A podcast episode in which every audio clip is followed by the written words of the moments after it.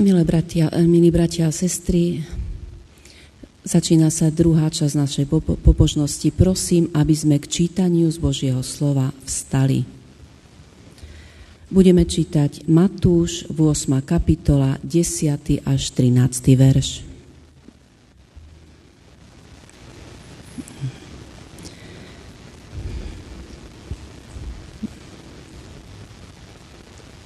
Keď to počul Ježiš, zadivil sa a povedal tým, ktorí išli za ním.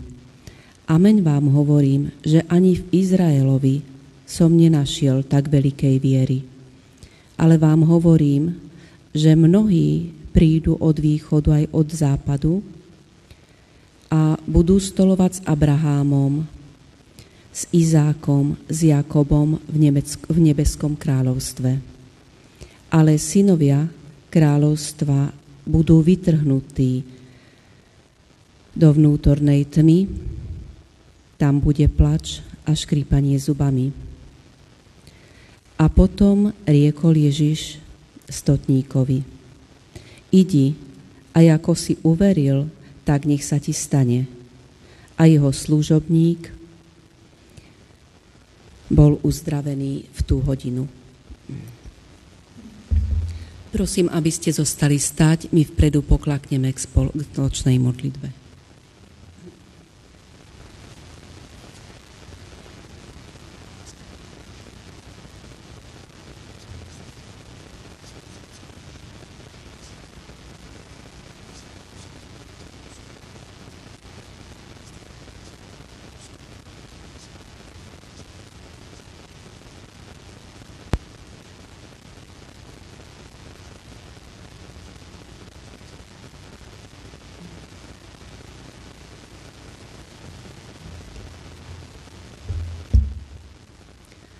Na oslavu, spoloč- na oslavu Božieho mena zaspievame pieseň číslo 376.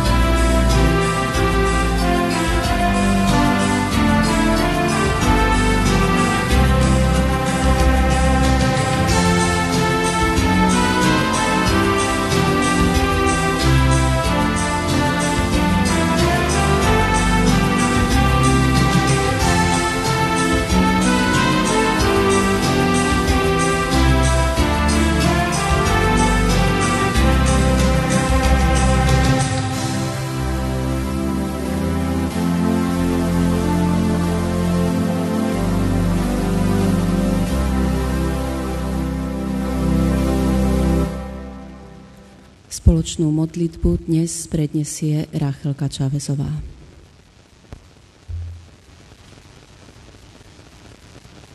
Pane Ježiši, ja ti ďakujem, že môže byť sobota, že môže byť taký pekný deň, že už môžeme chodiť do zboru a prosím ťa aj, aby naďalej mohla dobre pokračovať sobota, aby mohlo slnko svietiť, aby sa nám nič nestalo. Amen.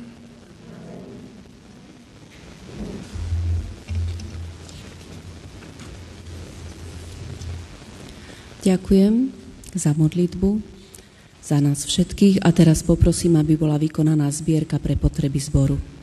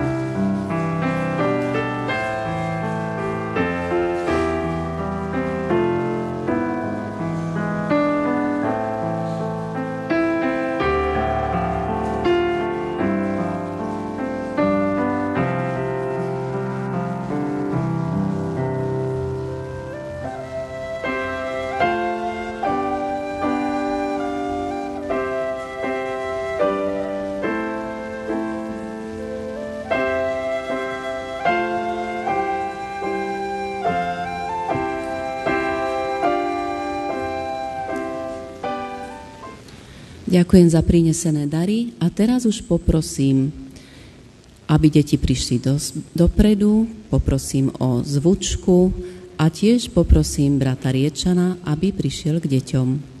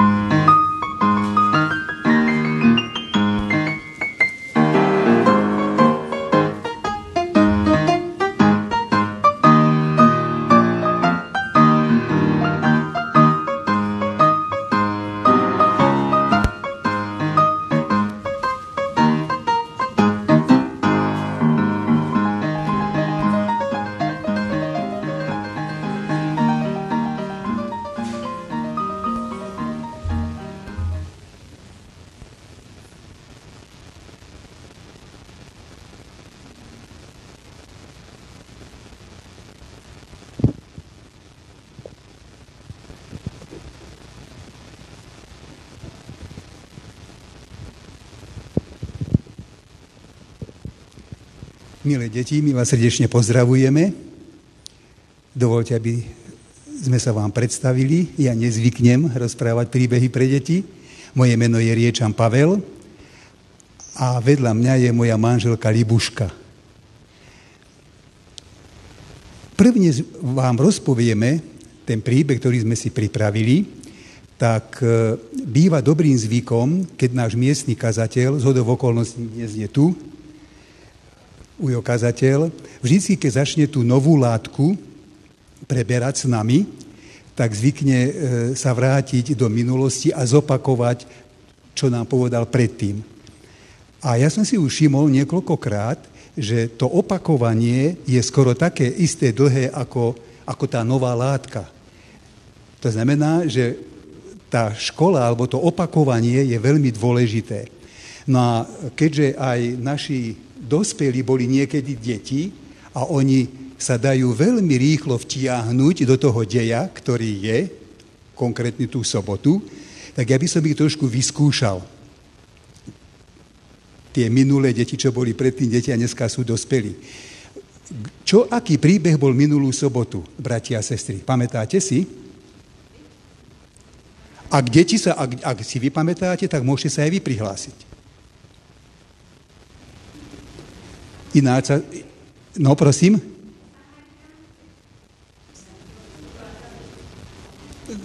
Ja, my sme minulú sobotu neboli, ale zistil som si, že mala Danka Čávezová. Danka, môžeš jednou vetou povedať, o čom to teda bolo?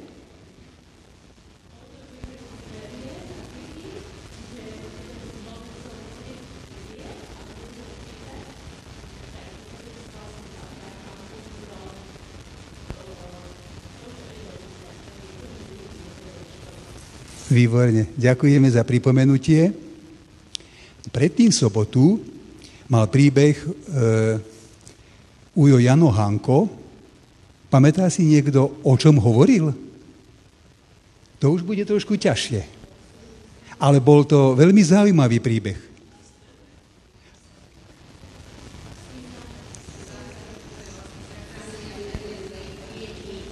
E, prosím?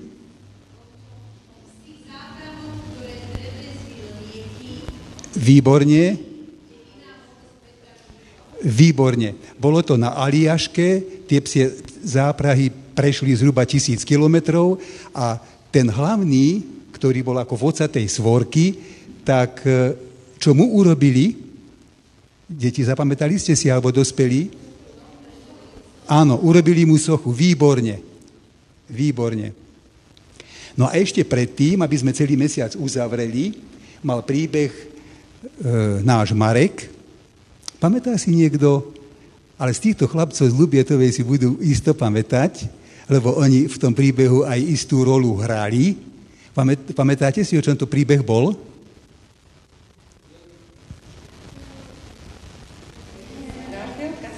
No, Rachelka?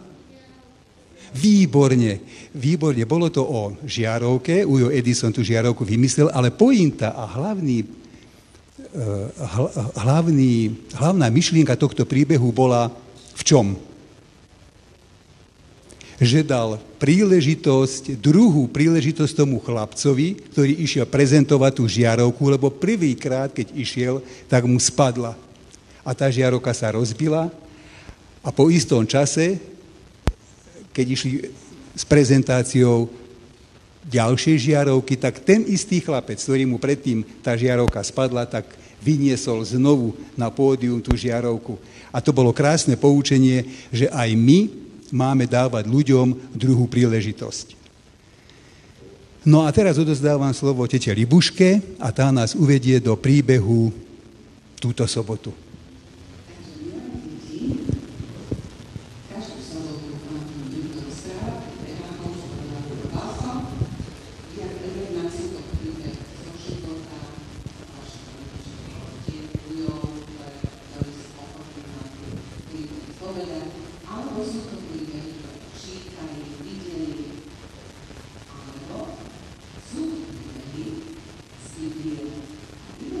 príbeh vám chceme porozprávať aj my dvaja dnes. Bude to príbeh o jednom mužovi, ktorý sa volal... Ako vieš? no mi to už uhadla. Ktorý sa volal Gedeon alebo Gideon. Budeme ho nazývať Gideon. Je to biblické meno, ale aj my tu máme biblické mená. Ktoré mená tu máme biblické? Nech sa páči. Ráchel, Miriam, Daniel, Simeon, Noemi, no teda. Takže takéto biblické meno my dneska budeme tu uh, si o ňom rozprávať. Tento Ujo Gideon bol povolaný pánom Bohom, aby vyslobodil národ, v ktorom on žil izraelský národ. Pretože tento národ, túto krajinu napádali cudzie vojska a tie im zničili úrodu. Všetko, čo si zasadili, mrkvičku, paradajky, hrášok, ovocie, čo mali v sade, všetko zničili alebo vzali, ukradli a ešte k tomu aj išlo im o život. Museli utekať do jaskín, do hôr, aby si zachránili holé životy. A už to dlho nemohli ani vytrpieť. Volali k Pánu Bohu na modlitbe, aby im Pán Boh pomohol. A Pán Boh sa k ním priznal a oslovil tohto muža, Gideona, a povedal mu, prišiel k nemu aniel, Boží posol. A ten mu povedal, že on bude tým, ktorý tento národ vyslobodí. Lenže Gideon, on sa necítil na to, že by on mal byť tým vodcom toho vojska a preto volal k Pánu Bohu na modlitbe. Pane Bože, ak to mám byť ja, prosím ťa, daj mi nejaké znamenie, aby som určite vedel, že som to ja tým, kto má viesť tento, toto vojsko do tej vojny. A pán Boh sa k nemu priznal. Spýtam sa vám, deti, teraz.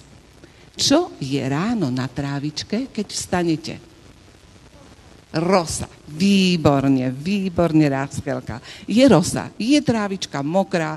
Keby ste šli bosými nôžkami, tak určite si nôžky zamočíte, alebo v teniskách, tak duplom. A tento Gideon povedal pánu Bohu, keďže sa zaoberal on aj chovom zvieratiek, ovečiek, a chlapci z Lubietovej to určite od starého ocka vedia, on povedal pánu Bohu, Pane Bože, prosím ťa, daj mi znamenie, či naozaj mám byť tým vodcom a vysloboditeľom svojho národa ja. Ja položím takéto rúno, takéto rúno, to sa volá rúno, je to ovčia koža ja ho položím na zem a ak ráno, ak ráno to rúno bude mokré, ale všade dookola bude sucho, čiže ani rosa nebude, tak budem presvedčený, že naozaj ja mám byť tým vodcom. Ráno vstal, išiel k tomu rúnu a rúno bolo také mokré, že keď ho takto vyšmíkal, tak úplne bolo za jednu takú veľkú nádobu vody chytal inde to miesto a miesto bolo suché. Ale čo? Na čo prišiel Gideon? Gideon ale prišiel na to, hm, lenže toto asi nebol dobrý nápad, čo som povedal, pretože toto rúno a tá ovčia koža sama e, pohlcuje zo vzduchu e, tú, tú vlhkosť. Juj, to asi, to asi nebolo dobre. Pane Bože, prosím, nehnevaj sa na mňa. Pomôž mi ešte druhýkrát. Ja ti dám ešte druhú prozbu. Prosím ťa, urob ešte tak, že ráno, na druhý deň ráno, keď sa zobudím a pôjdem skúsiť k tomu rúnu, to rúno bude suché a všade bude rosa. To sa mu zdal väčší zázrak. A tak ráno, keď sa zobudil, okamžite išiel k tomu rúnu chytí ho a rúno také suché, ako vám teraz dal Ujo Pálko chytiť. Úplne suchučké. A už nôžky si zamočil od rosy, keď išiel k tomu rúnu po tej tráve, ale rúno bolo suché. A vtedy bol presvedčený, Pane Bože, ďakujem Ti, áno, budem sa dať Tebou viesť a určite je to Tvoja vôľa, aby si ma Ty viedol a pomáhal mi v tomto boji. A čo ďalej bolo, to vám už dopovie Ujo Pálko. No a tento, tento hrdina, Gideon, zrazu zhromaždil bojovníkov v počte 32 tisíc. 32 tisíc to je strašne veľa ľudí a plus minus je to toľko, ako žije ľudí v Sásove na sídlisku. No ale pán hospodín sa znovu prihovoril ku Gideonovi a hovorí mu, to je veľa. To je veľa. E, povedz všetkým bojovníkom, že kto sa bojí, alebo má, alebo sa chveje, alebo má strach, tak aby išiel domov. A predstavte si, 22 tisíc mužov odišlo domov. A 32 bez 22 je koľko školáci? 32 mínus 22 je koľko? No, tak je to, je to 10. ale to bolo 32 tisíc minus 22 tisíc, ostalo 10 tisíc. No a pán hospodin sa prihovoril e, ku Gideonovi a hovorí, vieš, aj to je ešte veľa. Priveď týchto mužov, týchto 10 tisíc potoku a povedz im, aby sa napili. No i išli títo bojovníci, títo muži k potoku a jedni sa napili tak, že si načereli do dlani a chlípkali z tej dlani ako psík. Viete, ako psík? Pije vodu. no výborne. no, Noemi sa volá, že? Rachel, výborne si to ukázala. Prosím? Aha. No, čiže tí, ktorí, ktorí si načreli do ruky a chlípkali ako psík, tak ostalo 300 a ostatní boli z toho boja vyradení. A potom pán hospodin povedal, každému bojovníkovi každému bojovníkovi daj do ruky. Džbán,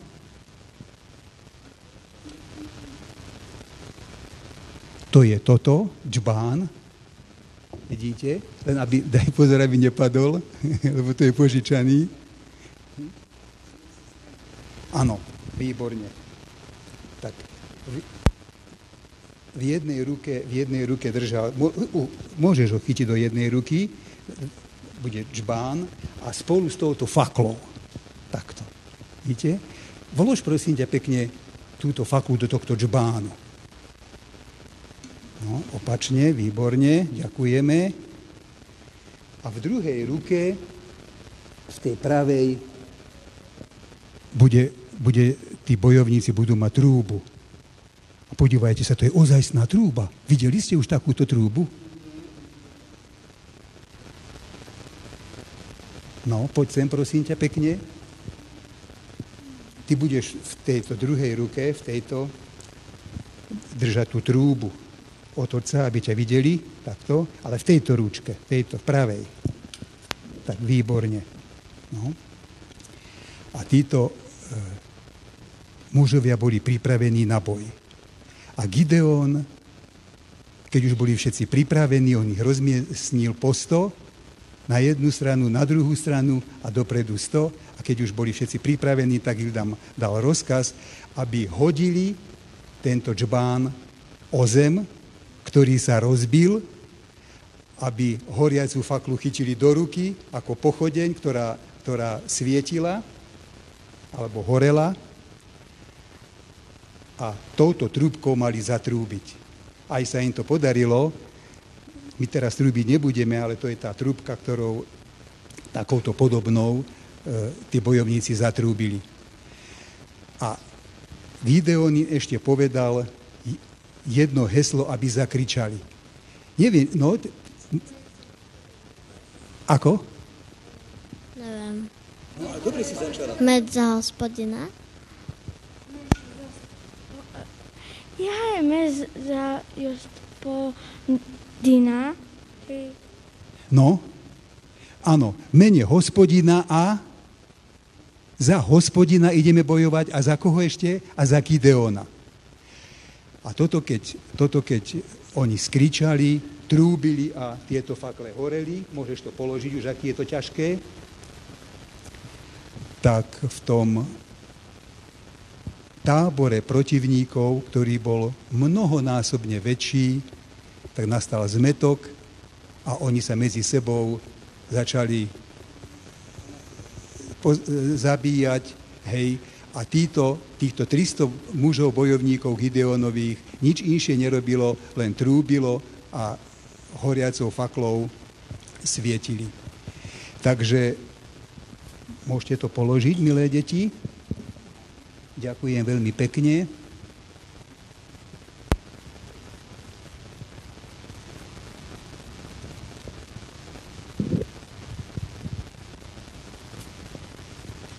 No a teraz v závere tohto príbehu by sme si mali zobrať nejaké ponaučenie.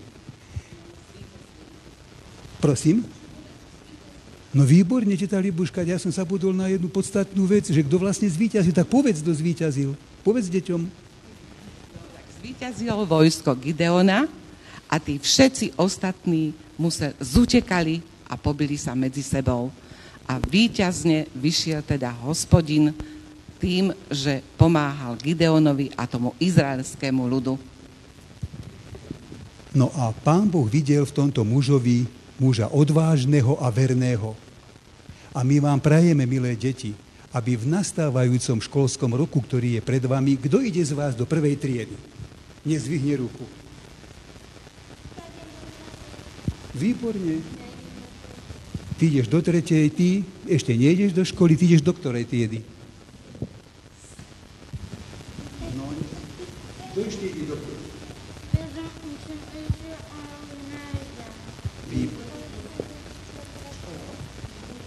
Áno.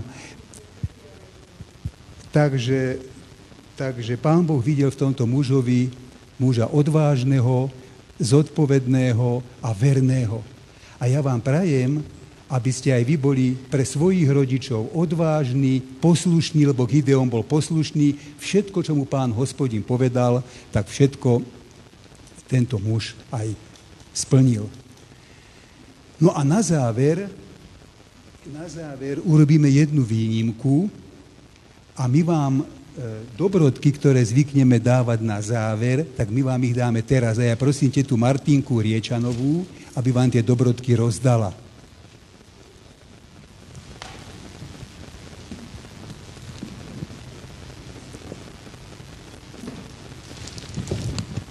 A ja by som chcel pekne poďakovať vám za pozornosť, bratia a sestry, a tiež aj týmu ľudí, lebo by sme to nepripravovali sami, tú trúbu, aj s tým e, džbánom nám doniesol Milan Kapusta, pochodem Ferkoturovci a bližšie niektoré veci v tomto príbehu nám objasnil brat kazateľ Filip Šoš.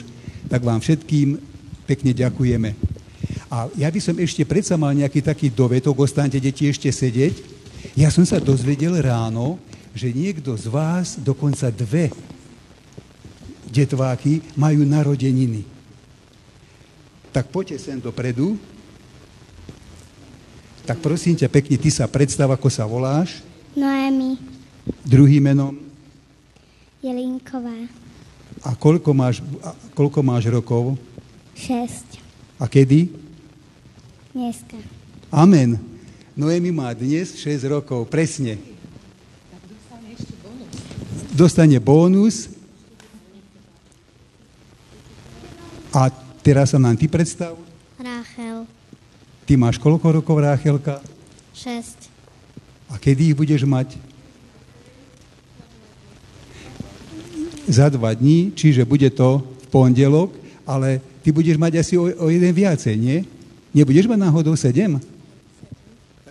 Sedem. Výborne. Tak nech je Pán Boh oslávený a sme vďační, bratia a sestry, za tieto detváky. Amen.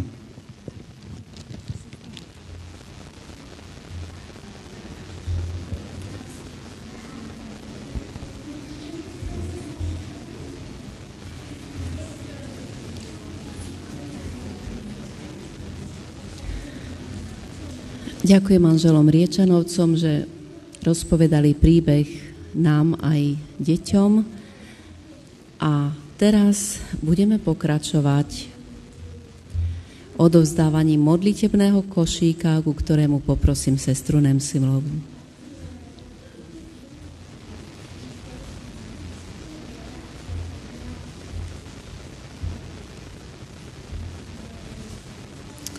Milí bratia a sestry, chcem sa vám poďakovať za modlitby, ktoré ste tento týždeň vysielali za mňa a za moju rodinu. Teraz odovzdávam košík sestre Alenke Perončíkovej.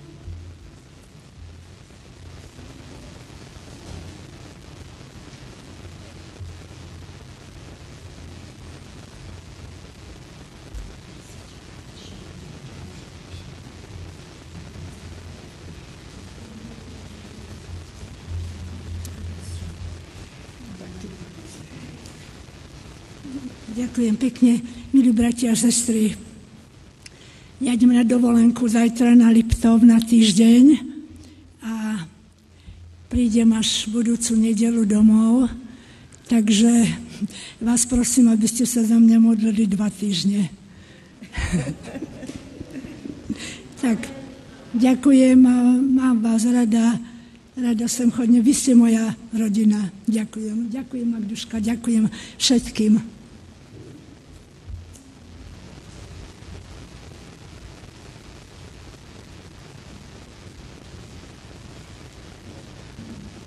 Takže nasledujúce dva týždne sa budeme modliť okrem iného aj za sestru Perončíkovú a teraz v tichosti vyčkáme na to, čo nám bude chcieť z Božieho slova povedať brat Šoš.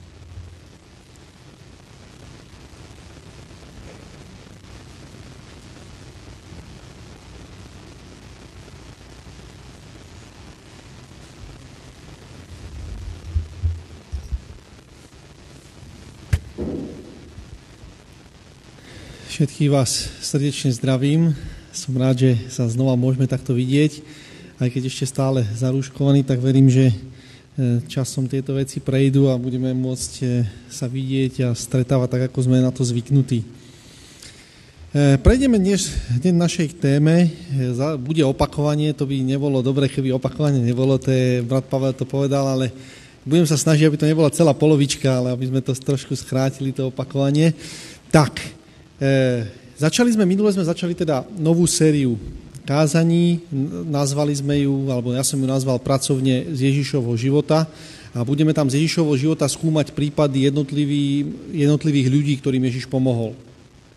Hneď prvý príbeh, ktorý sme zaznamenali po kázaní na vrchu, to boli tie dve kapitoly, ktorým sme sa venovali veľmi dlhé obdobie, je príbeh o malomocnom. Hovorili sme si o tom, že to je vlastne obrovský kontrast medzi Ježišom, ktorý je veľamocný, ten, ktorý učí, alebo ten, ktorý robí, ten, ktorý funguje ako ten, ktorý má moc a potom človek, ktorý je málo mocný. A ukázali sme si na tom, že to sa netýka len, ten príbeh sa netýka len prvého storočia situácií, v ktorej sa nachádza Ježiš.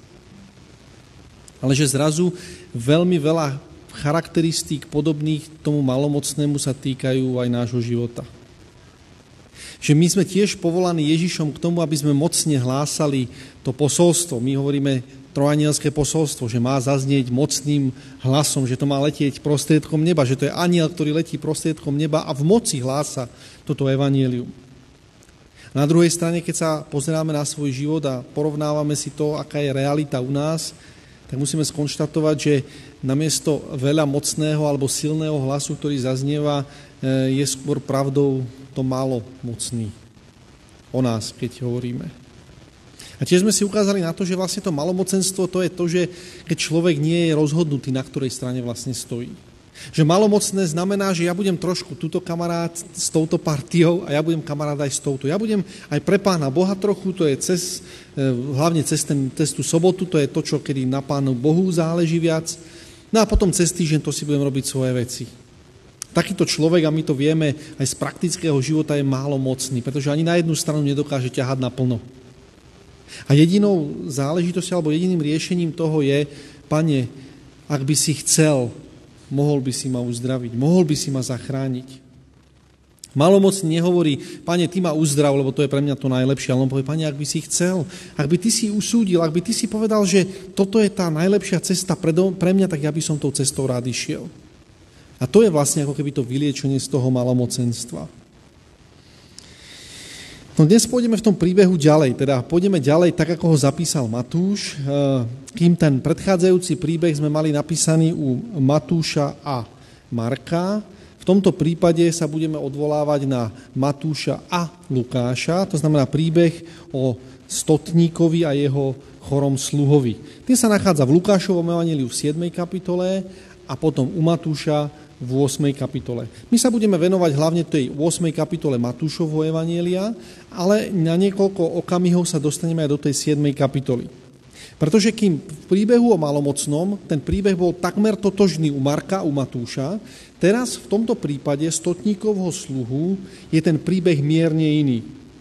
Ale obidve tie drobné nuancy tam majú svoj význam a my sa k ním dostaneme podrobne. Takže môžeme si otvoriť, tí z vás, ktorí máte či už písanú formu alebo digitálnu, môžete si otvoriť Matúša 8. kapitolu a tam budeme čítať od verša 5. Takže Matúš a tam je príbeh o stotníkovi a o chorom sluhovi a je to od verša 5. Matúš, 8. kapitola a čítame príbeh od verša 5.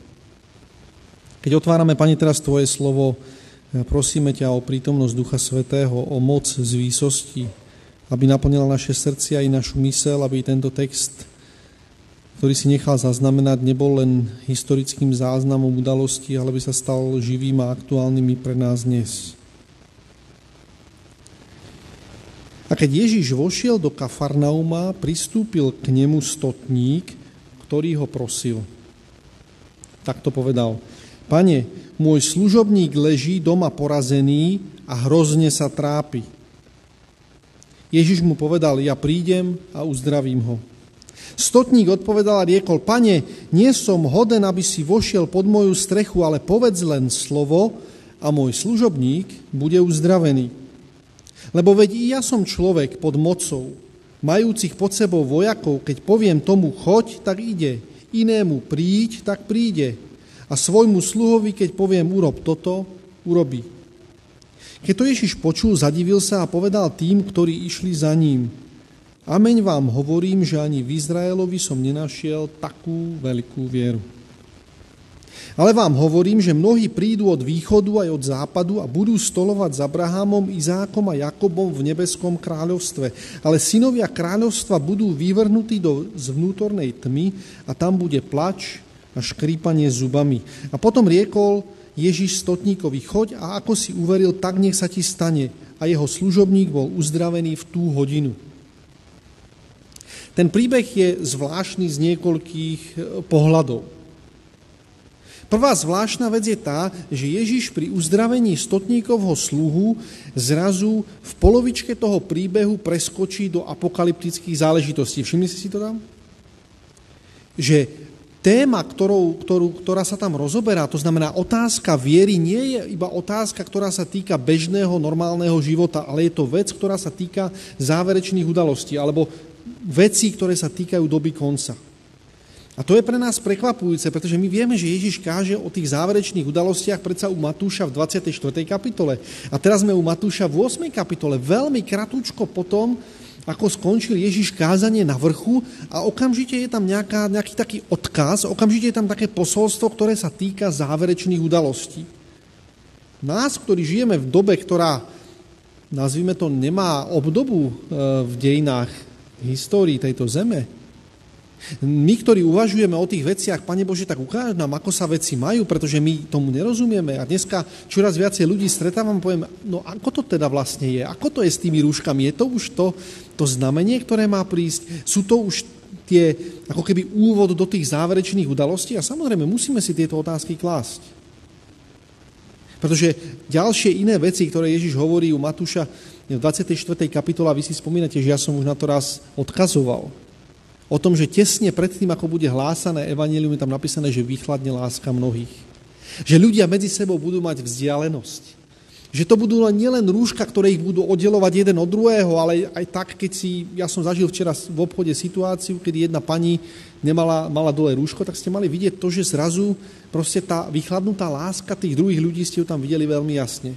Druhí ľudia, niektorí zazerali, potom prišiel SBS ten upozornil, pani povie, ja mám ale problémy zdravotné, ukážte mi kartu, ukážte mi v mobile, kde to máte potvrdenie od lekára, že naozaj máte. Som si hovoril, fú, to je zvláštne. Čo je to za doba? Čo je to za doba, v ktorej teraz žijeme? Sú tieto slova, ktoré Ježiš hovorí so stotníkom, tie záležitosti, je to niečo, čo naozaj sa týka aj nášho života? Všimte si, Ježiš súhlasí s tým, alebo Ježiš hovorí, že áno. Tá situácia, eh, ktorou, v ktorej sme sa ocitli, alebo ktorú sme čítali, je to, že Ježiš vôjde do Kafarnauma. Viete o tom, že Ježiš najprv pôsobí v Nazarete, ale v Nazaretu ho vyhodia. Povedia, tam nechceme mať s tebou nič spoločné, takže Ježiš už nechodí do Nazareta, do svojej rodnej úvodzovkách dediny, ale ide do Kafarnauma. A tam mu vyjde k ústretý stotník. Ten príbeh u toho Lukáša je iný v tom, že ten stotník nepríde sám za ním, ale pošle za ním starších Keby sme to čítali, môžete otvoriť e, Lukáša 7. kapitolu, ale určite si nechajte prst na Matúšovi v 8. kapitole, pretože tam sa vrátime. Tam je v 7. kapitole, znova to je od verša 1. Znova vieme, že sa to odohráva v Kafarnaumu, to znamená, je to ten istý príbeh. A tam ten druhý verš hovorí takto. To je Lukáš 7. kapitola. Sluha nejakého stotníka, ktorý mu bol veľmi vzácný, bol chorý a blížil sa k smrti. A keď počulo Ježišovi, poslal k nemu starších zo Židov a prosil ho, aby prišiel a uzdravil jeho sluhu. Takže jeden ten príbeh, Matúš hovorí to, že stotník príde sám, Lukáš hovorí, že ten stotník sa neodvážil sám a pošle starších, e, ktorí by sa mali za ňoho prihovoriť. Obidve tie verzie sú dosť ťažko uveriteľné na tú dobu. Pretože ak malomocný bol problematická postava, malomocný bol niekto, kto bol v tej spoločnosti vyčlenený, tak potom rímsky stotník bol na tom ešte horšie. Pretože rímsky stotník bol vlastne reprezentant cudzej moci. Ja som to nezažil, ale tí z vás, ktorí boli ste už na svete, tak včera sme si pripomínali jedno výročie. 52. Viete o tom, čo, čo to bolo? 52. výročie. To bolo možno niečo podobné, hoci tej dobe to nebolo až takto vnímané, pretože to bola priateľská pomoc. Viete o tom, že tá, sa to nazývalo priateľská pomoc a bratia si musia držať pri, pri sebe a pomôcť si, budeme slovanská vzájomnosť, také hesla tam padali. A tí z vás, ktorí ste boli na, na svete, alebo tí, ktorí ešte po, pamätáte si tú atmosféru, tak viete, že to nebolo vnímané ako priateľská pomoc, že to bolo niečo, kedy proste to je nepriateľ, to je niekto, kto tu nemá čo robiť. Oni sa starajú proste do niečoho, čo sa nemajú starať. Vojska Varšavskej zmluvy, keď 20. August, 21. augusta v roku 68 prekročili hranice Československa vtedajšieho, tak to bol obrovský problém. Vojska Varšavskej zmluvy tie držali spolu, iba jeden jediný štát Varšavskej zmluvy sa postavil proti tomu. Viete, ktorý to bol? Kto si to pamätá? Nie, Maďari to neboli. Ani Rumúni to neboli. Nie, ten, ten štát dokonca vystúpil z Varšavskej dohody práve kvôli tomuto a tým pádom ako keby vyhlásil vojnu celej Varšavskej zmluve, ten štát. A to nebol žiadny veľký štát. Aký to bol štát? Ako sa volal? To, to, to som zvedavý, že kto si to ešte nejako pamätá. Albánsko, áno, Albánsko, Everett Hodža sa postavil proti tomu a povedal, že to je akt proti členskému štátu Varšavskej zmluvy a že oni to nepodporia. A na protest Albánsko vystúpilo z Varšavskej zmluvy práve kvôli tomu. To znamená, ani armáda albánska neprišla, ani to. Takže keby ste náhodou chceli vedieť, kto sú naši najbližší, teda Československé kúko má najbližšie, tak to je to Albánsko, tí sa nás zastali, aj keď on bol vlastne hodža, to nebudeme rozoberať, aký to bol diktátor a všetky tie ostatné veci, ale táto vec bola, bola správna. To, čo sa tam teda deje v tomto príbehu, je to, že príde okupant, príde predstaviteľ cudzej moci za Ježišom a o niečo ho prosí. Ak malomocný v príbehu predtým bol niekto, kto bol vyčlenený spoločnosti, tak tento tam do tej spoločnosti nezapadal vôbec. To je ten, ktorý mal zbranie, to je ten, ktorý sa dostal tam e, na, na silu do tej pozície. A to je ten, ktorý ho všetci ostatní nenávideli. Oni nenávideli dokonca aj tých, ktorí s nimi spolupracovali, nielen ich samotných. A vy viete o tom to, že Ježiš, keď príde a povie, vieš čo, keď ťa nejaký vojak núti nosiť my, jednu mílu jeho veci, lebo to bol povinnosť, zákon vtedy v tej krajine, v rímskej ríši, tak chod s ním dve mile. A pre nich to bolo niečo, ako by som mal ja spolupracovať, prečo ja im mám pomáhať, veď oni nás zotročujú, veď oni sú k nám zlí, veď oni majú všetky ako keby tromfy v rukách a my sme tí, ktorí pod nimi trpíme. My nemôžeme mať svoju, svoj vlastný štát, nemôžeme Boha uctívať tak ako, tak, ako máme, pretože títo sú tu nad nami. A vy ste určite o tom počuli, že keď e, si rímska posádka postavila svoje pretórium v Jeruzaleme, tak ho urobila tú žrť o meter vyššiu, preto aby prečneval nad Jeruzalemský chrám, aby bolo jasné, kto je šéf. A teda každý, kto by mal nejaké pochybnosti, či pán Boh vládne v Jeruzaleme, alebo či rímska armáda vládne, tak sa tačilo sa pozrieť o tom, že ktorá budova bola vyššia. Ktorá z nich bola vyššia, to bol znak toho, že kto má vlastne pravdu. A teda je jasné, že Židia týchto okupantov nenávideli a neznášali.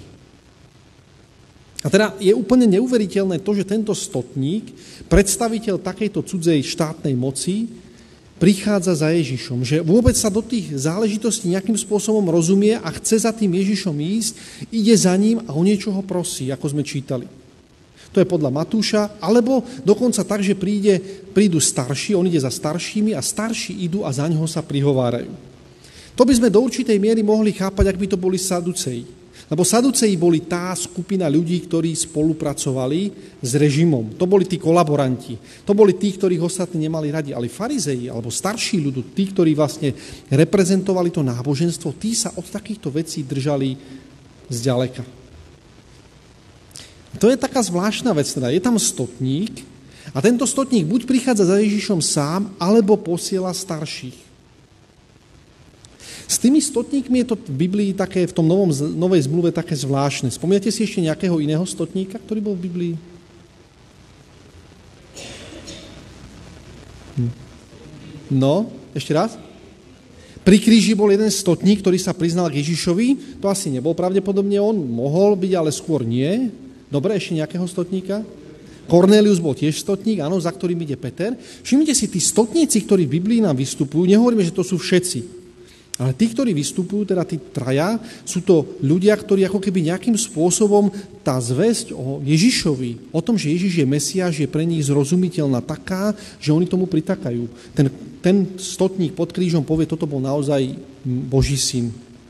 Cornelius povie, keď Peter príde k nemu, vysvetlí mu všetko, ja chcem byť pokrstený a je pokrstený on aj celý jeho dom. To znamená, tam prichádza spása k tomuto. To znamená, tento stotník je zvláštne, že ako keby sa naplnili tie Ježišové slova, že tí synovia kráľovstva, tí, ktorí majú všetko to poznanie, tí, ktorí sú na dobrej ceste, tí, ktorí by to mohli všetko prijať a absorbovať, tak tí sú na tom horšie ako tí, ktorí sú na okraji spoločnosti. Či už je to malomocný človek, alebo v tomto prípade tento stotník. My presne nevieme, eh, keď Lukáš zapíše o tom, že tam pošlú tých starších, aký bol zámer tých starších. My vieme, že tí starší, keď čítame niečo o starších, tak to boli vždycky tí, ktorí Ježišovi chceli ublížiť. Toto je na začiatku služby, to znamená, možno ešte neboli k nemu, to je jedna možnosť, neboli k nemu ešte veľmi negatívne naladení, alebo si povedali, mohli by sme ho naviesť tú štátnu moc na to, aby sa on Ježiš dostal s nimi do nejakého konfliktu. Ježiš napríklad by nemusel chcieť uzdraviť stotníkovho sluhu. A to by bolo logické. Takisto ako Ježiš odpoveda tej, tej žene, ktorá príde z Týru a Sidonu a povie, vieš čo, poď mi uzdraviť dceru. Viete, čo je povedal? Niečo iné ako, ako stotníkovi.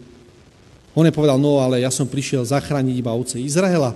Ty nechod na, na to so mnou s, tým, s týmito vecami. Ja som prišiel tak.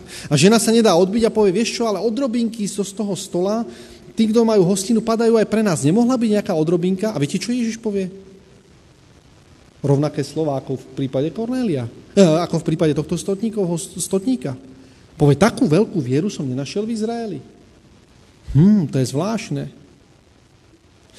Takže my nevieme úplne presne, či tí starší, ktorí tam prichádzajú za ním a posielajú toho toho prichádzajú s tým odkazom, či prichádzajú s dobrými úmyslami, alebo Ježiša chcú zapojiť, chytiť do nejakej pasce a povedať si, no uvidíme, ako Ježiš zareaguje. Keď ho pošle niekam preč, tak povie, tak ten, Korneli, teda ten stotník sa môže nahnevať a môže tam spôsobiť nejaký problém pre neho. Takže Ježiš by sa sám mohol chytiť do vlastnej pasce. Mohli, mohol by si to on a Rímania dať dokopy a my by sme mali od toho pokoj. Toto by mohla byť veľmi pekne jedna tá z verzií. A to, čo je zvláštne, je, keď sme čítali tú 7. kapitolu, spomínate si, pre, čo povedia o tomto stotníkovi títo e, starší?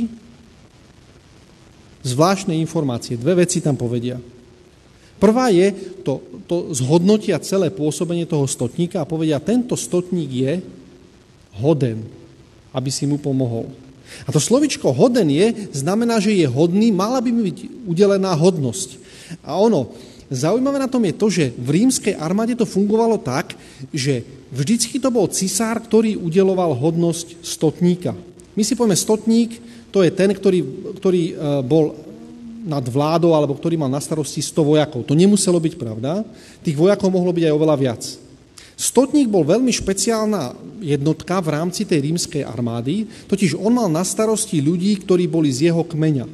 V tej dobe to fungovalo tak, že nebola nejaká oficiálna armáda, nebolo v x nejakých všelijakých e, plukovníkov, kapitánov a všelijakých, viete, to sa rozdávalo sa to tam ako e, na bežiacom páse, to tak nebolo.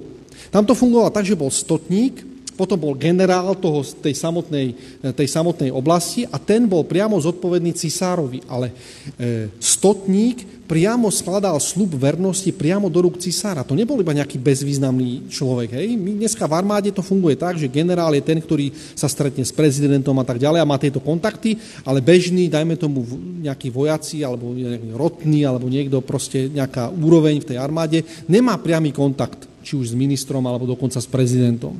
V tej dobe to bolo tak, že každý stotník dostal poverenie od, priamo od cisára. A okrem toho, títo stotníci v tej armáde mali e, takú ako keby úlohu, že oni boli tí, ktorí boli zodpovední za výcvik svojej vlastnej jednotky. To, ako tá jednotka fungovala, nebolo tam žiadne iné všeobecné, všeobecný výcvik, ten stotník bol priamo zodpovedný za výcvik tej svojej jednotky. A to sa prejavuje aj v tom, že videli ste to tam v tých slovách, ktoré ten stotník hovorí potom Ježišovi. Na, to, na, na tie slova potom Ježiš zareaguje a to bol, výsledkom bolo to, že, ten, že ja poviem jednému tak, druhému tak a on to všetko urobí. Pretože to bolo naozaj, to bolo postavenie toho stotníka. No to, čo tam je zvláštne teda je, ale to, že tento títo starší povedia o tomto človeku, že on je hoden. Mal by dostať vyznamenanie. Pre neho by bolo vyznamenaním, keby ty si sa do, do jeho prípadu nejakým spôsobom zapojil. A zvláštne na tom je to, že keď príde ten Kornelius a rozpráva sa s Ježišom, tak Kornelius povie čo? Nie som hoden. Starší povedia, je hoden a tento stotník povie, nie som hoden. To je zvláštny kontrast medzi, tým, medzi týmito dvoma vecami. Ale to, čo tam je ešte zaujímavejšie, je, on, oni povedia, tí starší povedia, tento stotník miluje náš národ a druhú vec, postavil nám synagogu. Oni povedia, to je dôvod, prečo by mal dostať takéto ohodnotenie, že ty sa budeš venovať jeho prípadu. Lebo miluje náš národ a postavil nám synagogu. A to sú zvláštne informácie. Mohli by sme, samozrejme, deje sa to v prvom storočí v tej dobe a tak ďalej a oni povedia, je tu nejaký stotník, nejaký predstaviteľ rímskej moci, ktorý má tých Židov nejakým spôsobom rád, ktorý proste je k ním nejako naklonený, možno, že niečo o tom ich Bohu vie, možno, že má nejaké, nejaké konekcie, ktoré sú mimo toho normálneho rímskeho fungovania. Ale slova, ktoré oni povedia, títo starší, možno si ani neuvedomujú, čo vlastne povedali. Lebo miluje svoj národ, tam je použité v grečine slovičko agape. On agape svoj národ, alebo náš národ. Fú, a to je, to je zvláštne slovo. My keby sme tam mali napísané, že fileo, fileo znamená, že má taký priateľský kontakt, že má s nami taký ako keby dobrý vzťah, že je k nám tak naklonený. To by sme nazvali to slovičko naklonený je k nám. Ale oni povedia, že on, ten, ten náš národ, agape. Vy viete, čo je to agape? Aká to je forma lásky? To není obyčajná láska. O tej forme lásky agape čítame v 1. Korinským 13. kapitole. Viete, aká to je láska?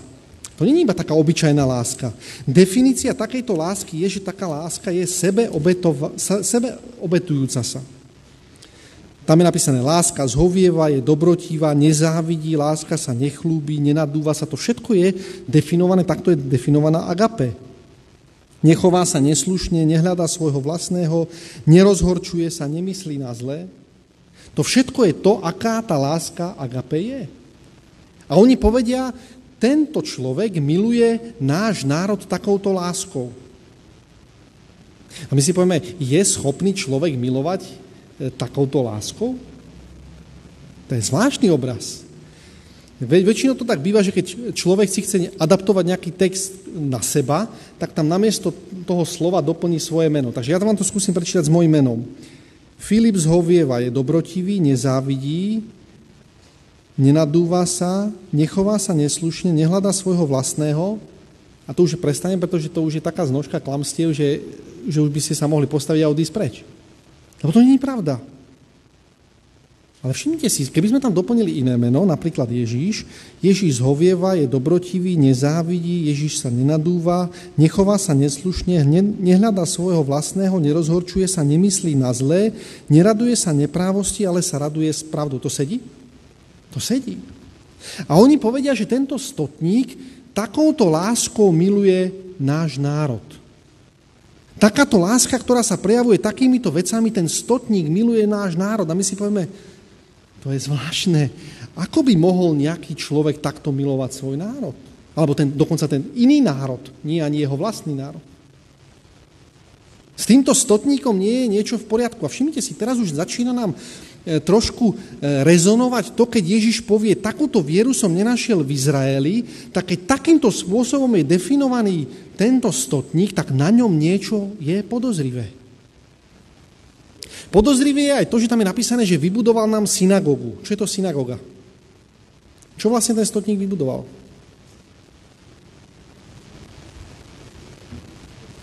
No to je miesto bohoslužby, to je miesto stretávania, miesto, kde môžu ľudia prichádzať, aby spoznávali Pána Boha. Všimte si, ako to krásne rezonuje s tým, čo Ježiš povedal. Zborte tento chrám a za tri dní vám postavím synagogu. Takže tu je človek, ktorý miluje cudzí národ,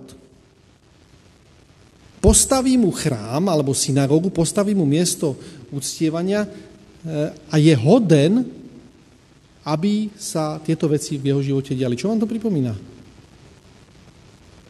To je asi viacej ako len príbeh z prvého storočia, nie? To je, zrazu sa to ukazuje to, že v živote tohto človeka sa zrazu stretli veci, na ktoré nie sme úplne pripravení a nie sme úplne na to zvyknutí.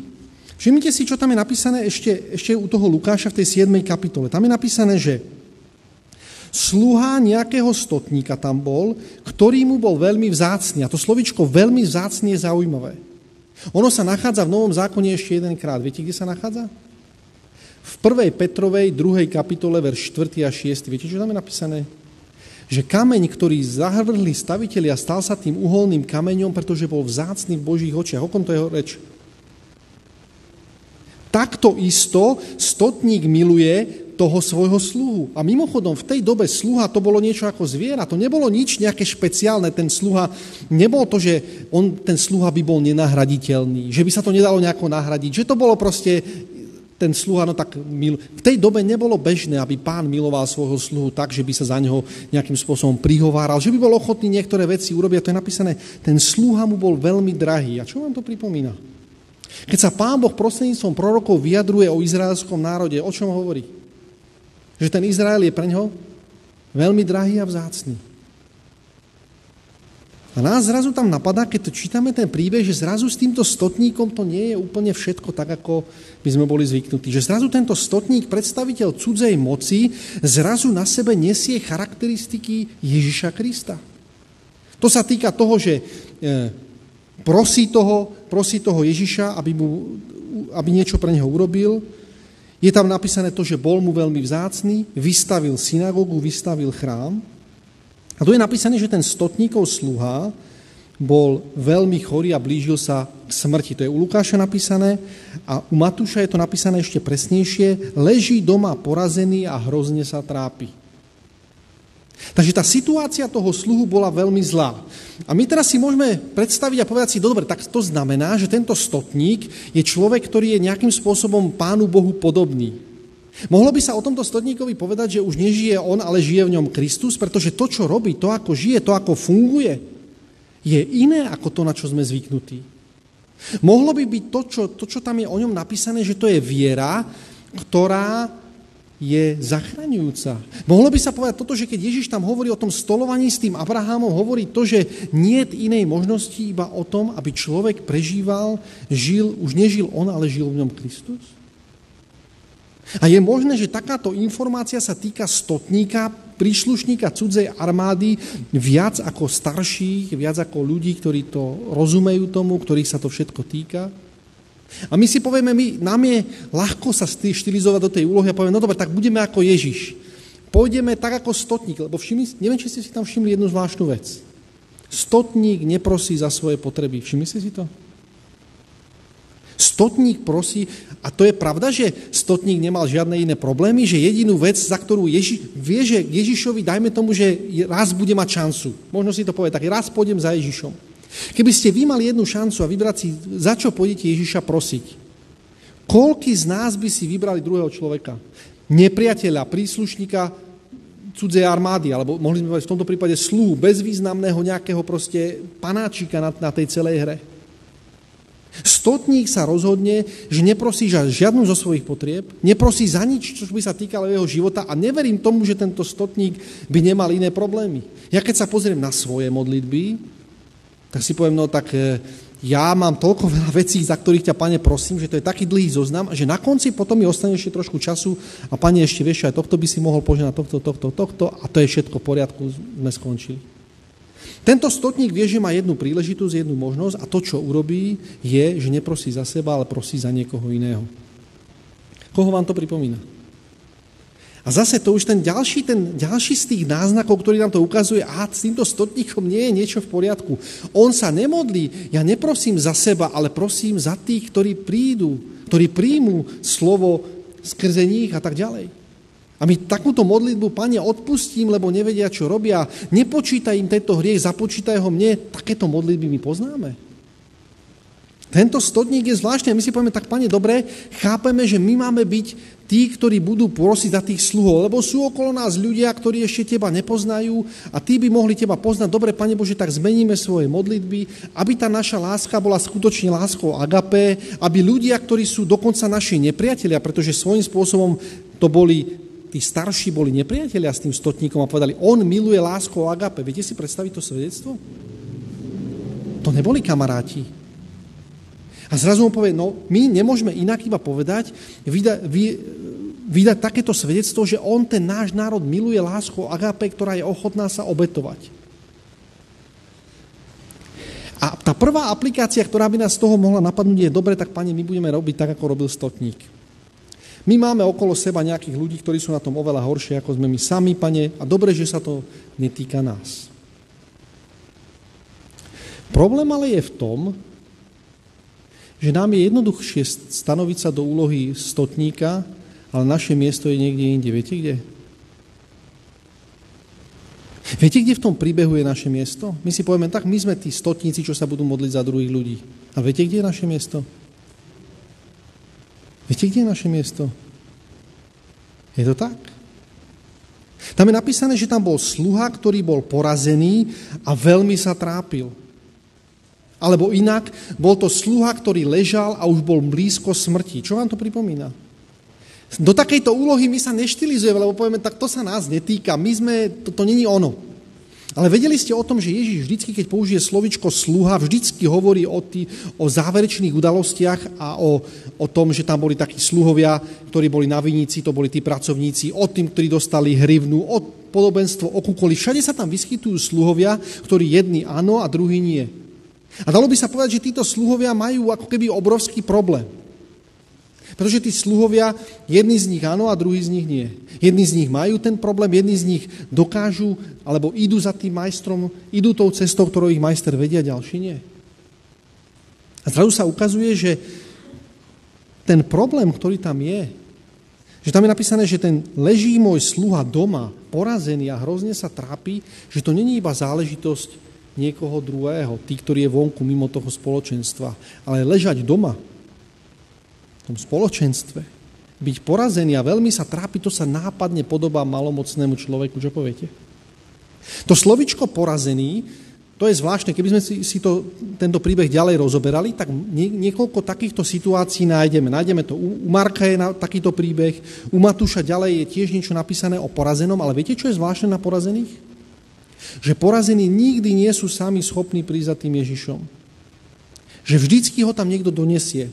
Okrem toho, čo je 38 rokov, pritom aj tak ten tam leží a Ježiš príde za ním. Hej? Ale tí, čo ho spustia cez tú strechu, to je porazený, ten človek je porazený, tohto, ktorého tam prinesú a vždy, keď niekoho prinesú, nejakí druhí cudzí ľudia prinesú toho porazeného k Ježišovi. Teraz tento druhý človek, to je stotník, modlí sa za porazeného a povie, pane, zachráň ho, on je blízko smrti. A mimochodom, ak malomocenstvo znamenalo to, že človek nebol rozhodnutý, na ktorej strane vlastne stojí, slovičko porazený je vo svojej aplikácii ešte horšie ako ten malomocný. Pretože Pán Boh, keď povoláva Abrahama, Pán Boh, keď povoláva Enocha, Pán Boh vždycky každého povoláva na cestu. Povie, postav sa na nohy, poď a nasleduj ma. Povie učeníkom, poďte za mnou.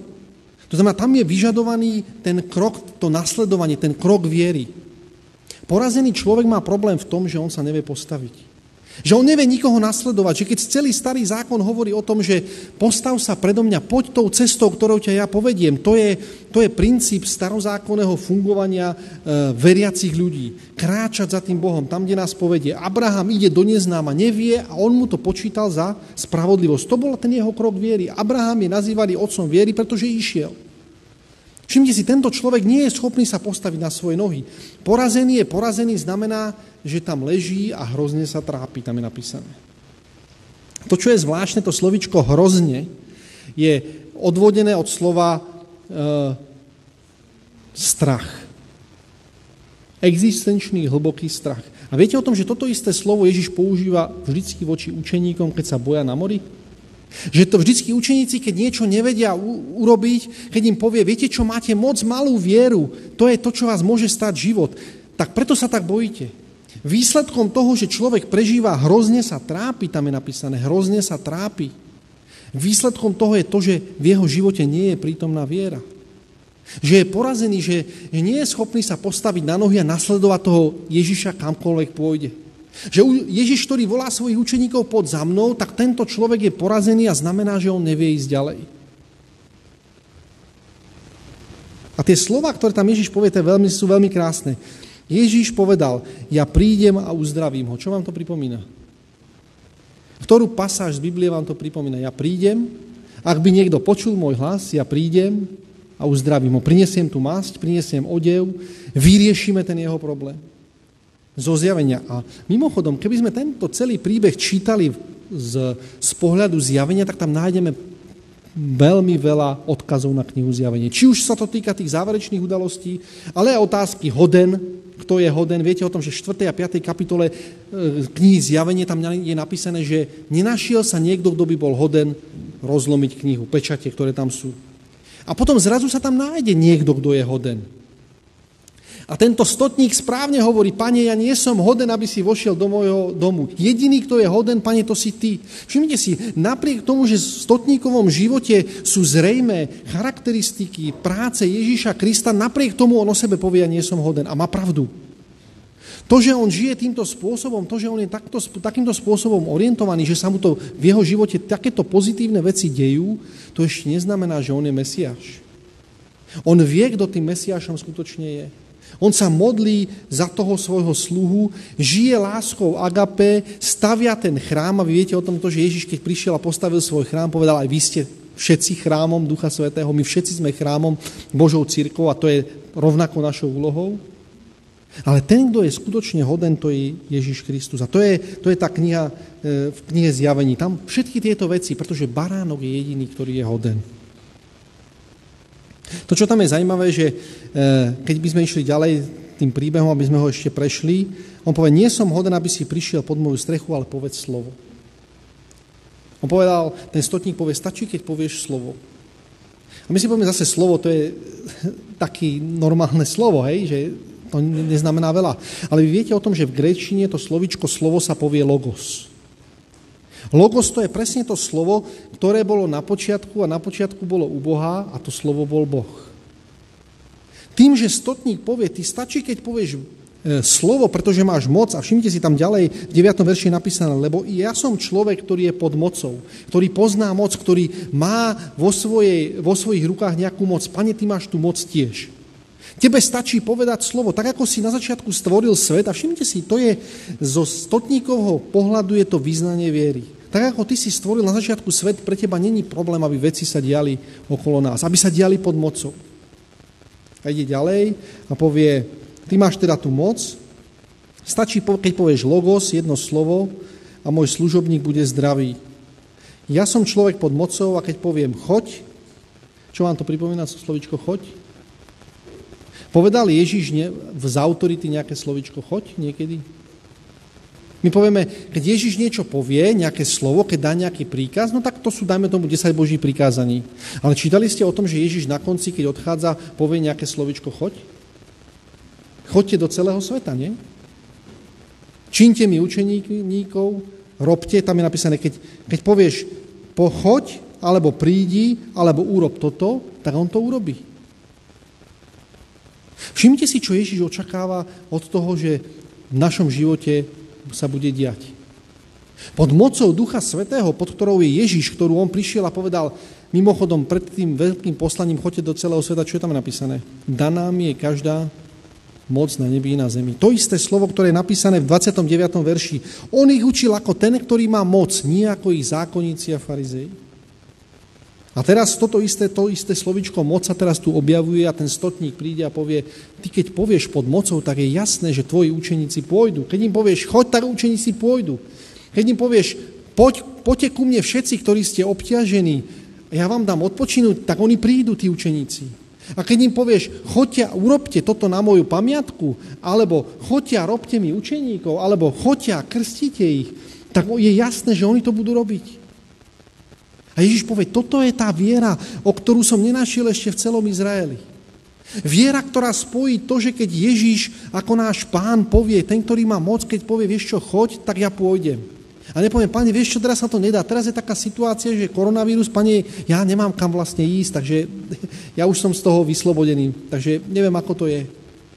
Všimnite si, Izraeliti, ktorí žijú v tej dobe, tí Židia, ktorí tam žijú v tej Palestíne, tak to sú ľudia, ktorí, Ježiš ich nazýva, že to sú ľudia, ktorí nemajú vieru. Jeho učeníci nemajú vieru, majú malú vieru a ich život kmá sa strach, pretože nerobia Božie poslanie, ktoré im Pán Boh zveril. V ich živote nespoznali, čo to znamená skutočná moc Božieho ducha. A preto Ježíš zrazu prejde na tú apokalypsu a povie, keď to Ježíš počul, zadivil sa. A povedal, ameň vám hovorím, že v Izraelovi som nenašiel takej veľkej viery. Viete, to je tá viera, to sú tí, ktorí majú vieru, tí, ktorí zachovávajú Božie prikázania a majú vieru Ježišovu. Odkiaľ to citujeme? Tak to je z knihy Zjavenie. Tento príbeh je naozaj sa týka apokalipsy, naozaj sa týka tých záverečných udalostí takáto viera, lebo, lebo len tí, ktorí majú vieru Ježišovu, to sú tí, ktorí prídu, tí, ktorí budú stolovať, napísané vám hovorím, mnohí prídu od východu, od západu a budú stolovať s Abrahamom.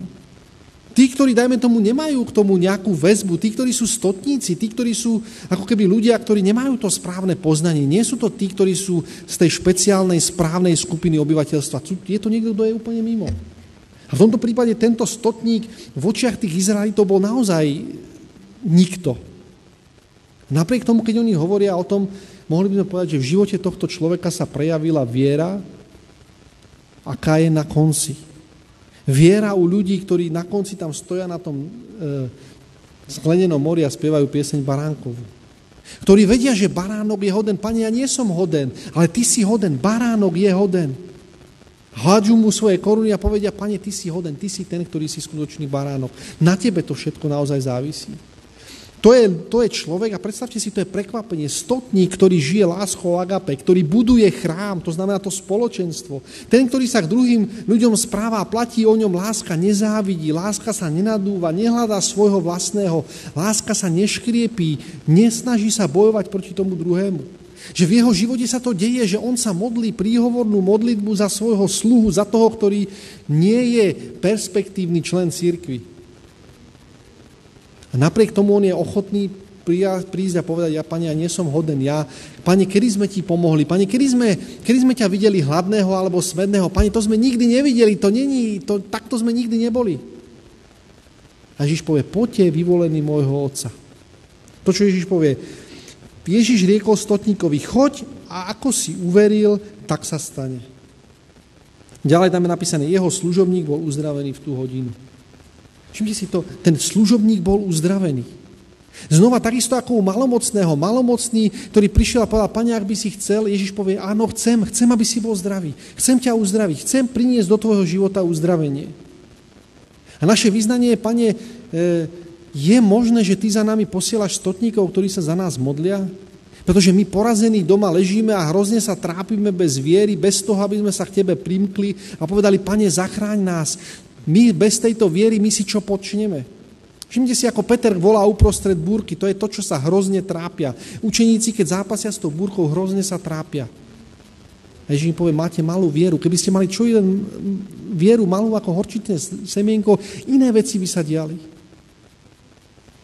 To je to, čo chce Ježiš do nášho života priniesť. To je to, čo prináša ten príbeh o tom stotníkovi. O tom, že z nejakého nečakaného zdroja sa zrazu vynorí človek, ktorý je tak presítený vierou v Pána Boha, ktorý je tak presítený tým, že nie len učením, ale tou praktickou stránkou to, tej veci, že Ježiš o ňom povie, chod, nech sa ti stane podľa tvojej viery. Viete si predstaviť, čo by sa nám stalo, keby nám Pán Boh povedal, chod, nech sa stane podľa tvojej viery? Kde by sme skončili? Čo, čo by to s nami vlastne urobilo? Kde by sme sa vlastne ocitli? Našťastie Pán Boh má ale s nami ešte stále plán. Pán Boh napriek tomu, že sa nachádzame v tej pozícii toho sluhu a že sme odkázaní na to, aby niekto za nás prosil, Pán Boh chce prísť za nami a povedať, vieš čo, nech sa ti stane podľa tvojej viery. Nech je tvoj sluha zdravý. Nech je ten, ktorý je Boží služobník, nech je zdravý. Nech sa postaví na svoje nohy. Nech v jeho živote viera je elementom, ktorý tam doteraz nebol. My nevieme, či ten sluha bol Žid, alebo to bol Ríman. Nevieme presne. Je to, mohol to byť aj Ríman, aj Žid. Ak to bol Žid, tak prečo neprišiel on sám? Prečo on sa, sám sa nemodlil za svoje uzdravenie? A všimte si, v tomto prípade stotník, človek, od ktorého by sme to nečakali, ide za Ježišom, príde a povie, pane, ale ty máš moc. Ja s touto mocou počítam tak, ako, že ty keď to povieš, tak to, tak to proste je. Tak ako si stvoril tento svet, takisto môžeš urobiť zázraky aj v tejto oblasti. A ja by som prijal nám všetkým, aby realita toho príbehu stotníka, aby veľmi ľahko sme sa nestotožnili s tým stotníkom, ale aby sme najprv si prešli tou úlohou toho sluhu. A potom, keď si prejdeme tou úlohou toho sluhu, zažijeme na sebe to uzdravenie, prídeme k Pánu Bohu a povieme, Pane, ak by si chcel, ty ma môžeš uzdraviť, Pán Boh to môže urobiť a potom sa ocitli v pozícii toho stotníka, ktorý povie, Pane, už nežijem ja, ale žije vo mne Kristus. Už je to láska agape, láska, ktorá buduje ten Boží chrám, láska, ktorá sa modlí aj za toho posledného sluhu a povie, pane, vieš čo, zachráň tohto sluhu. Pretože ty, keď sa prejavíš vo svojej moci, tento sluha bude zachránený a bude to aktívny účastník tvojho Božieho kráľovstva. Všimte si, to je to, prečo tam je napísané, že Ježiš učí ako ten, ktorý má moc. Pretože je, to neboli len slova, to bolo praktická skúsenosť toho, čo každý z nás potrebuje prežiť na ceste do Božieho kráľovstva. Amém.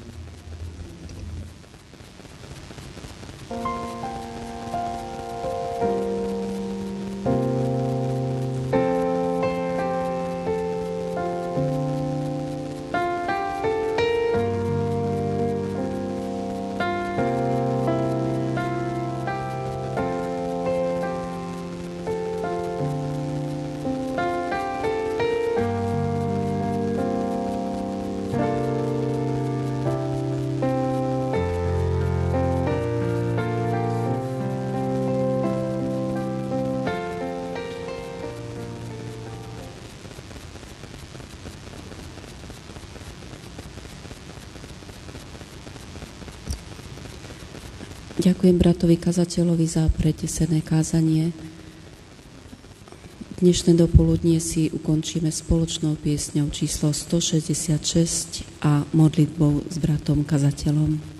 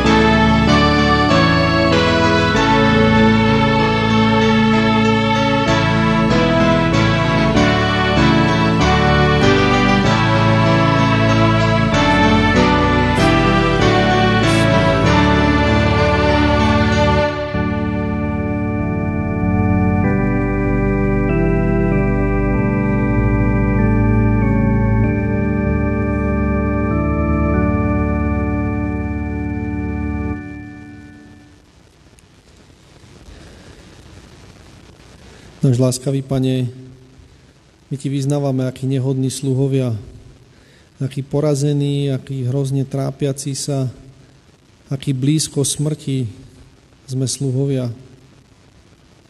Pane, tento obraz nás nepotešil, ale tým, že si nám ho ukázal, znamená to, že pred nami je ešte nejaká nádej. My máme, Pane, tiež stotníka v Tebe, ktorý sa za nás prihovára, stotníka, ktorý je hoden, stotníka, ktorý buduje svoju církev.